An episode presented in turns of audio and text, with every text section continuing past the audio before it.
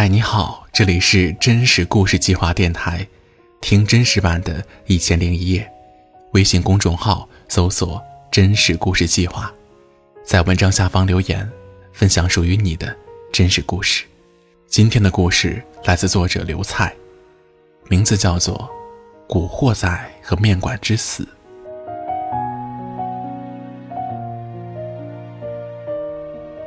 我店前的这条街。一边走到头是个繁华的十字路口，总有很多学生在那里等公交；另一边荒凉的多，先是一排冷清的店，我的面馆就在其中，再就是各种旅馆，然后经过学校的家属区，直通到一条宽阔的马路上，那是条国道，从西北这座小城边缘掠过。学校放假时，附近大部分饭店都关了，只有我的店还开着。我每天都睡得很晚，反正白天没生意嘛，店呢也就索性一直开到后半夜。深夜里，唯一亮着灯的面馆大概很显眼吧。有时候呢，会有一些国道那边的路人过来吃饭。这些人大多是卡车司机，来吃一碗热汤面，灌一壶热水再上路。他们经常一坐下呢就聊天儿，有其他客人就和其他客人聊，没有就和我聊。过路人之间总是互相问。从哪儿来到哪儿去，跟我则说一些生意如何之类的闲话。有一天凌晨，我正在看美剧，进来一个男人，他看起来和我年龄差不多，穿着过时的旧巴巴的西装。进来后，他先缩着肩膀，给我递了一支烟，然后才去看贴在墙上的菜单，说要一大碗香菇面。我应声去厨房做饭。他就站在厨房门口看着，这让我有点不舒服。谁工作的时候喜欢被人看着呢？他说：“香菇面里为什么不多放点香菇呢？”我想他可能只是过来吃面吧，就回答他说：“香菇炒汤底放点就可以了，吃起来鲜，放太多呢会腥的。”其实这是我随口说的，香菇只放一点，是我爸教我的。我从来没有想过多放一点会是什么味道。他还不走，我又说：“你先坐啊，面很快的，马上就给您端出来。”他跟我很熟悉似的，答应一声出去了。没一会儿，我做好面端给他，他吃着面又开始跟我说话，使我不得不暂停正在看的美剧来回应他。他说：“ 这中国人还是最厉害的啊。”你说做这些饭，那么多调料，那么多步骤，稍微错上一点儿就不好吃了。这些做法都是怎么发明的呀？我敲了一下电脑空格。外国有很多好吃的，然后再敲一下空格，目光回到电脑上。外国人就会油炸吧？我敲空格。外国也有复杂的菜，再敲空格。他继续问。那你这面从哪学的呢？我爸教的。又一次暂停了。你这么好的手艺啊，面应该卖贵一点。唉，学校附近贵了没人吃。这次我暂停了视频，没再开始，而是把他给我的烟点着，站起来走了出去，为了不再回答他的问题。外面有点冷，烟吐出来和嘴里热气混在一起，显得我肺活量好像很大。天上的星星看起来稀稀拉拉的，路灯的光线太强了。市中心的方向，天空显现出淡淡的橙色。我吐着烟玩儿，想起小时候第一次见到被路灯照亮的天空时，以为是着火了。没几天他又来了，仍然是半夜，仍然是进门先给我一支烟，才点吃的。不过这一次他点了两碗面，另一碗让我。等他吃完了再做，他要打包带走。我在厨房里忙碌，他又站在厨房里。我在厨房里忙碌，他又站在厨房门口看我做饭。知道他是谁以后，我对他站在厨房里倒没有那么烦了。他问我：“老板结婚了没有啊？”“没有，一个人自在。”“你知道中国男人比女人多多少吗？”我没明白他的意思。没回答他，他滔滔不绝地讲着：“赌三千万呢，以后三千万男人都打光棍，结婚啊要赶紧，不能等，再等就没女人了。”我实在不知道该怎么接他的话，只好闷头做饭。面终于做好了，我端给他，想赶紧点支烟，去外面吹吹冷风。收钱送客后，我想这人大概是个水瓶座吧。没过几天，这个人第三次来到我的店里，仍然是在深夜。这次他没给我递烟，而是跟我要了一支烟抽，说外面商店都关门了，没地方买烟。然后他要了一碗面，另做两碗打包。我印象中，这次他好像说了很多话，具体内容已经想不起来了，只记得我跟以前一样，没怎么接他的话。心里只想赶紧关了店睡觉。等面的时候，他问我能不能给他分几支烟，家里没烟了，晚上没得抽。这种事儿啊，烟民大概都经历过吧。我店里常备着至少一条，就给了他一盒，说拿着抽吧，小事儿。他接过烟和打包好的面，伸手摸兜，摸完一个，又摸另一个，突然脸色尴尬地说：“呀。”我好像把钱包忘在家里了。反正他也不是第一次来，我就说：“下次吧，没事儿。”他道谢，离开，我关店，睡觉。那之后，我再也没有见到过他。有时候我想，一个人可能大费周章就为占两碗面和一包烟的便宜吗？还是他就想找个人听他谈天论地而已呢？可是他为什么会以这么奇怪的方式认识一个人，然后消失呢？有一天，店里进来一对中年人，看样子像是夫妇，两个人个子都不高，男的很瘦，女的又白又胖，身材像个立体的身子。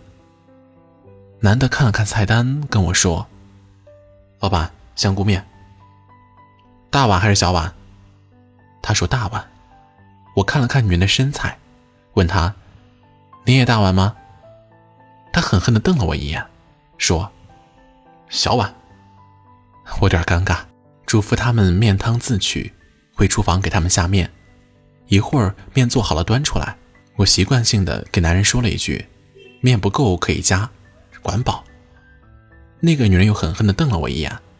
我反应过来，他可能是觉得我在针对他吧，于是默默地坐在一边玩我的手机，不再说话了。人吃着饭，男的突然问我：“老板，你这儿生意怎么样？平时还可以吧？学校放假就没什么人了，全靠国道那边过路司机来吃饭呢。”他拿出一张照片递给我：“你见过这个人没有？照片里那个人。”就是欠着我面前的人。看我表情有点疑惑，男人又补充说：“他是我儿子，老在外面乱跑，啥也不干，就是不回家。”我想了想说：“哎，有印象啊，在我这儿吃过饭，不过最近不怎么来了。他跟你说过他住哪儿没有啊？”“没有。”男人轻轻叹气说：“哎，你说现在年轻人。”都在想啥呢？我以为他们是父子间有什么矛盾，就问他：“哎，跟儿子吵架了？”我问他的时候，那个胖女人同时说：“你儿子脑子有问题。”男人好像并不因女人的话而生气，对我说：“哎，我哪敢跟他吵啊？他老说我们不理解他，啥都不懂，沟通不了。哎，我都不敢跟他说话，就这么哄着他。”都不行，还是要外面跑，不回家。我都一年没见他了。他做什么工作？你没去他工作地方找找吗？还哪有工作啊？花钱给他找工作，他不去，自己在外面，实在没钱了才给我打个电话。那个女人又说话了，就没见过那么没眼色的人，不会说话，还就爱跟人说话，屁都不会，早该饿死了。男人这次好像有点生气了，瞪了女人一眼。女人说：“瞪我啥？没有我挣钱，他早饿死了。你也早饿死了。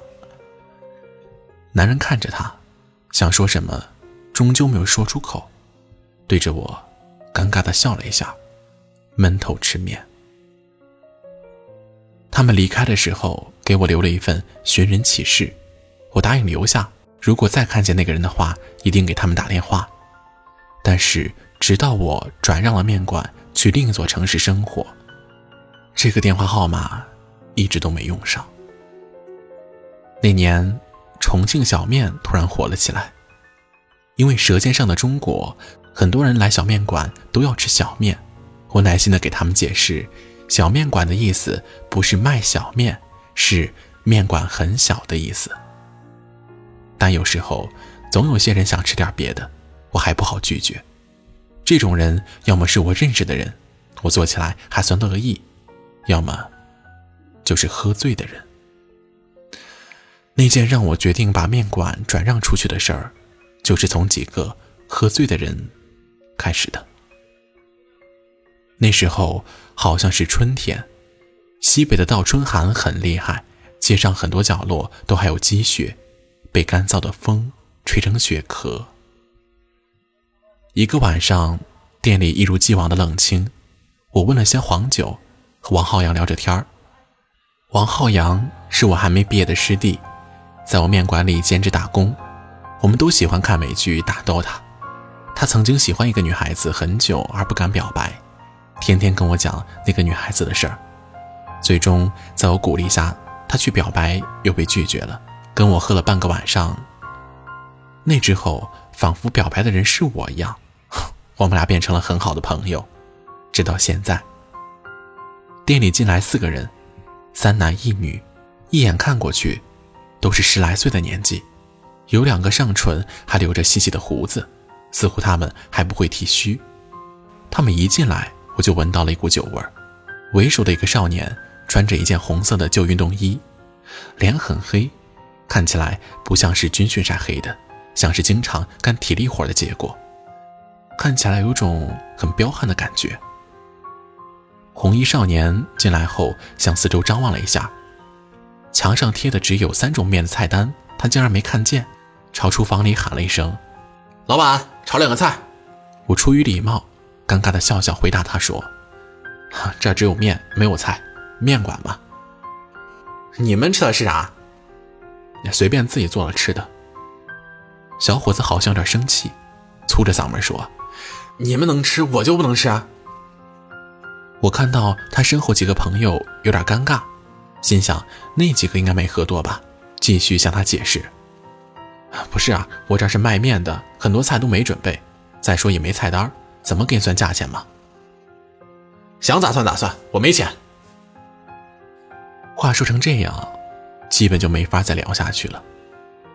我看向他身后的几个人，希望他们劝劝这个小伙子，没想到没人理解我的眼神。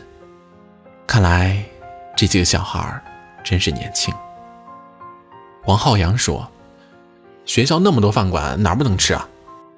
早都关门了。”就算开着，我今天还非得在你这儿吃不成了？哼，做生意的有钱你不挣，我的钱不值钱。我按下王浩洋，没让他再说话，让他们点菜。点了几个，厨房里都没有准备原料，最后他只好说：“我们吃的菜给他们原样来两份吧，价钱随我便。”我说：“一个菜就按一碗面算吧。”他们答应下来，我去厨房里忙活了。菜还没切好，那个小伙子又开始喊了：“老板，倒杯茶啊！哪有这么做生意的？”不好意思啊，我平时呢不爱喝茶，就没买过。店里呢只有面汤。又对王浩洋喊：“给多少面汤？”我听着外面的响动声，手上不停，想打发这几个人走。王浩洋大概在给他们倒面汤吧。那个小伙子又说话了：“服务员，先拿点酒。”啤酒都有啥？王浩洋学着我的话说：“不好意思啊，平时不卖酒的，店里没准备。那你们喝的是啥？石库门，就剩这半瓶了。店里真没酒，我们也是外面商店里买的。那你不会去买啊？”王浩洋安静了一下，估计是有点不高兴了。他家庭条件不错，人也聪明，在我店里也是第一次见这种顾客，不知道怎么应付。我猜他要是不在我店里，早就动手了吧。我连忙出来，问那个小伙子：“喝什么酒？”他抽了口烟，嗯，一箱干啤吧，一瓶七两半。我给王浩洋使了个眼色，他会意，出门去买酒了。回到厨房，我看着一堆锅碗瓢盆，突然想起小时候我爸说过的话。他说：“开饭店是下九流的营生，不管什么人进门都是客，比我们高一档。”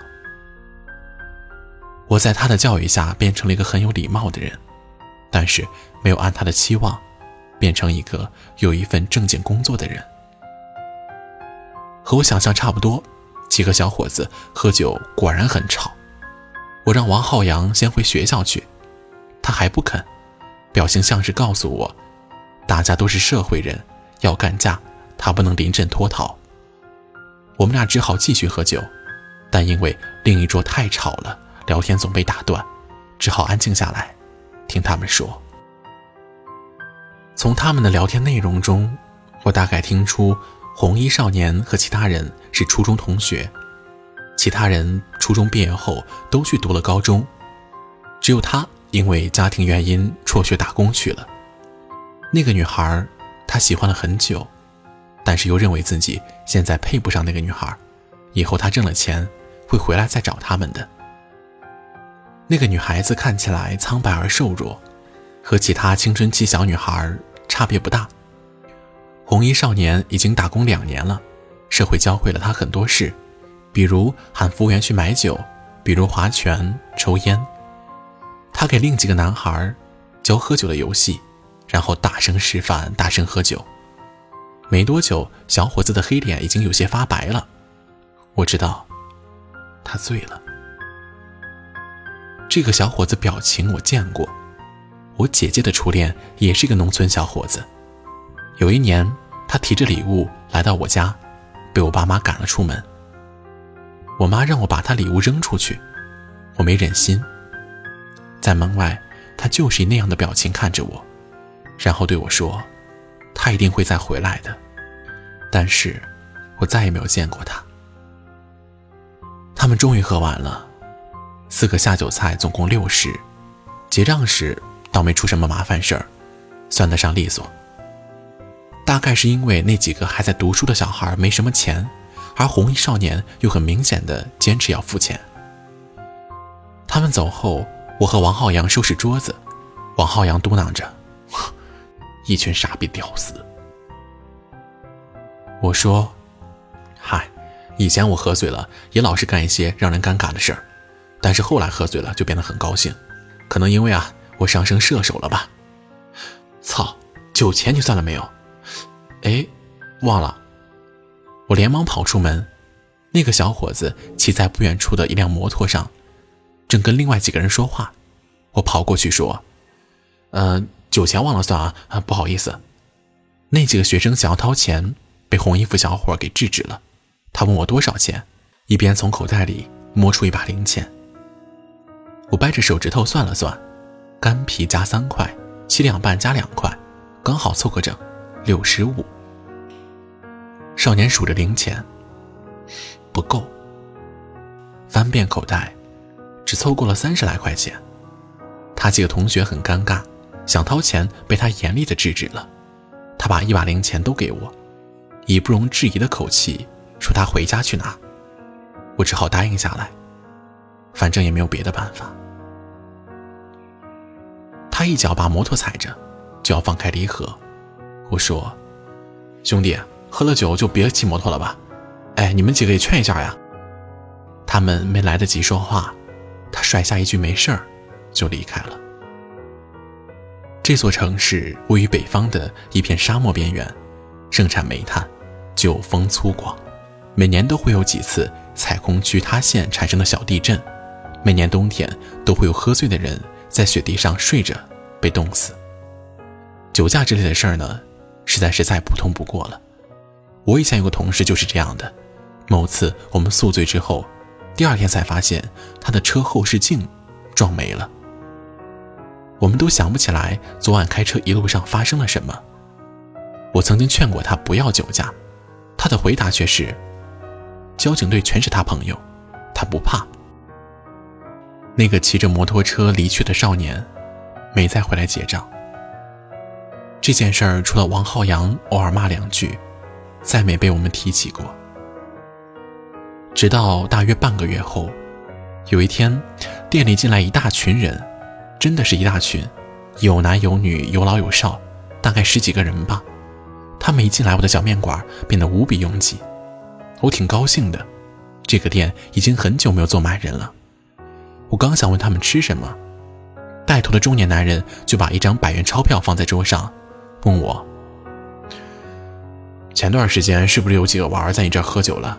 上个月二十一号，我的店里除了我和王浩洋，只有那一次有人喝酒。我一下就想起来了。是，怎么了？他是不是还欠你酒钱呢？我给你还了。他指了指桌上的钱，继续说：“你那天是不是追上他要钱了？”我说是。那现在人没了，你是不是要出一份钱呢？什么？你要钱把我儿子命要了！一群人突然开始叫骂。从他们的骂声中，我得知，那个红衣服少年骑摩托车肇事了，当场死亡。我不知道该怎么办，无论我说什么，瞬间都在他们骂声中被淹没。我只好报警。那是我第一次知道，原来报警后。会有派出所电话回过来，在之后，警察才回来。我就那么安安静静的坐着，看他们骂我，等警察来。一个肥胖的中年妇女骂我催命鬼，她的眼睛瞪得很大，眼白如森森的牙。一个老头干嚎着，不见一滴眼泪，呼唤着那个少年的名字，说他怎么就被我这个牲口给害死了。另一个女人哭出了眼泪，问我知不知道，他们家就那个儿子。年轻的人则直接很多，直接侮辱我以及我的家人。我一句话都没回，就那么听着。我觉得只要我稍一还嘴，他们就会冲上来，把我撕烂，吃掉。警察很快就来了。他们好像已经见多了这样的事情，表情木然。他们问怎么回事那个中年男人开始向他解释，说我害死了人。我一反驳，他们就立刻像刚才那样继续骂我。那对老头老太太跪在警察面前，大声喊着他们的孩子死得好冤。那两名警察也这么看着，也不说话，似乎很希望这件事情自然解决。但是很显然，不太可能。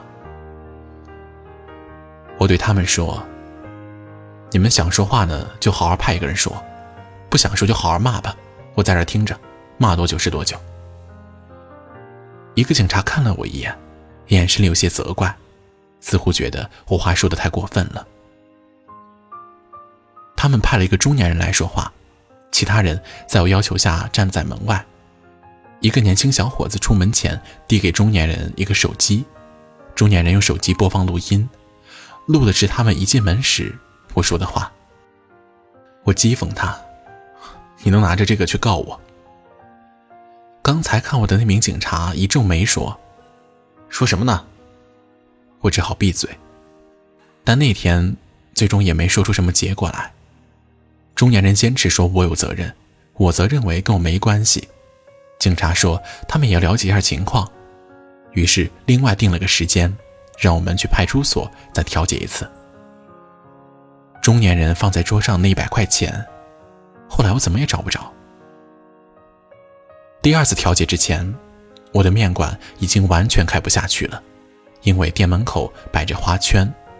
我又报了一次警，结果警察面对跪在地上嚎哭的老头老太太，完全没有办法。只是说尽快会安排调解，然后劝他们别拉横幅，影响不好。王浩洋很生气，整天都在骂，骂社会，骂警察，骂那个死去的少年和他的家人。我还安慰他，反正平时也没什么生意，你不用工作还有工资，多开心啊！这基本就是我的梦想。